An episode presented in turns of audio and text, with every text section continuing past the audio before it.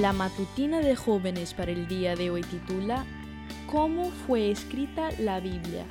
El maestro se esmeró por encontrar las palabras correctas para expresar las verdades con claridad.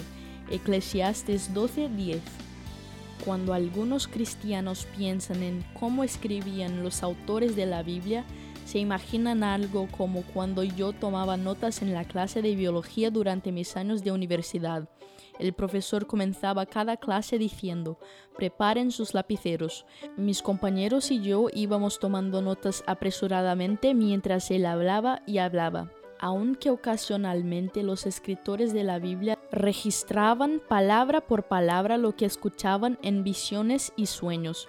Lo cierto es que también se valían de diversos métodos adicionales. Muchas veces escribían de su experiencia personal, como cuando el apóstol Pablo describe sus viajes misioneros. Otras veces solo empezaban a escribir después de haber realizado una cuidadosa investigación, como por ejemplo Lucas, él mismo dice que escribió su Evangelio después de investigar todo con esmero.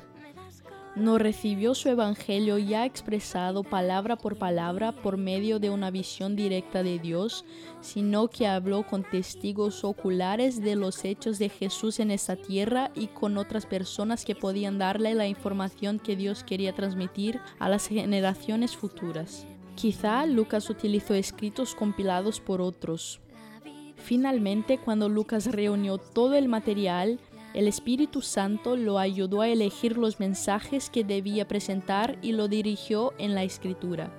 Los autores de Reyes y de Crónicas consultaron registros históricos como los anales de los reyes de Israel y Judá. También obtuvieron información de escritos que no están incluidos en la Biblia, como los de los profetas Natán, Ahías e Ido.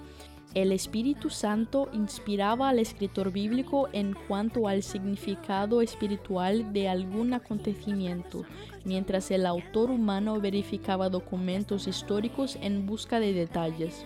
Algunas veces los escritores de la Biblia incluían información que no habían recopilado de fuentes no israelitas. El libro de Proverbios, por ejemplo, contiene dichos tomados de la literatura sapiencial de Egipto y Asiria. Igualmente, algunos salmos y partes del libro de lamentaciones hacen eco de diversos himnos y poesías no israelitas conocidos en la época. Pero lo clave es esto, siempre el Espíritu Santo dirigió a los escritores de la Biblia para que nosotros hoy podamos confiar en que presentaron fielmente los mensajes de Dios. Esta fue la matutina de jóvenes para el día de hoy.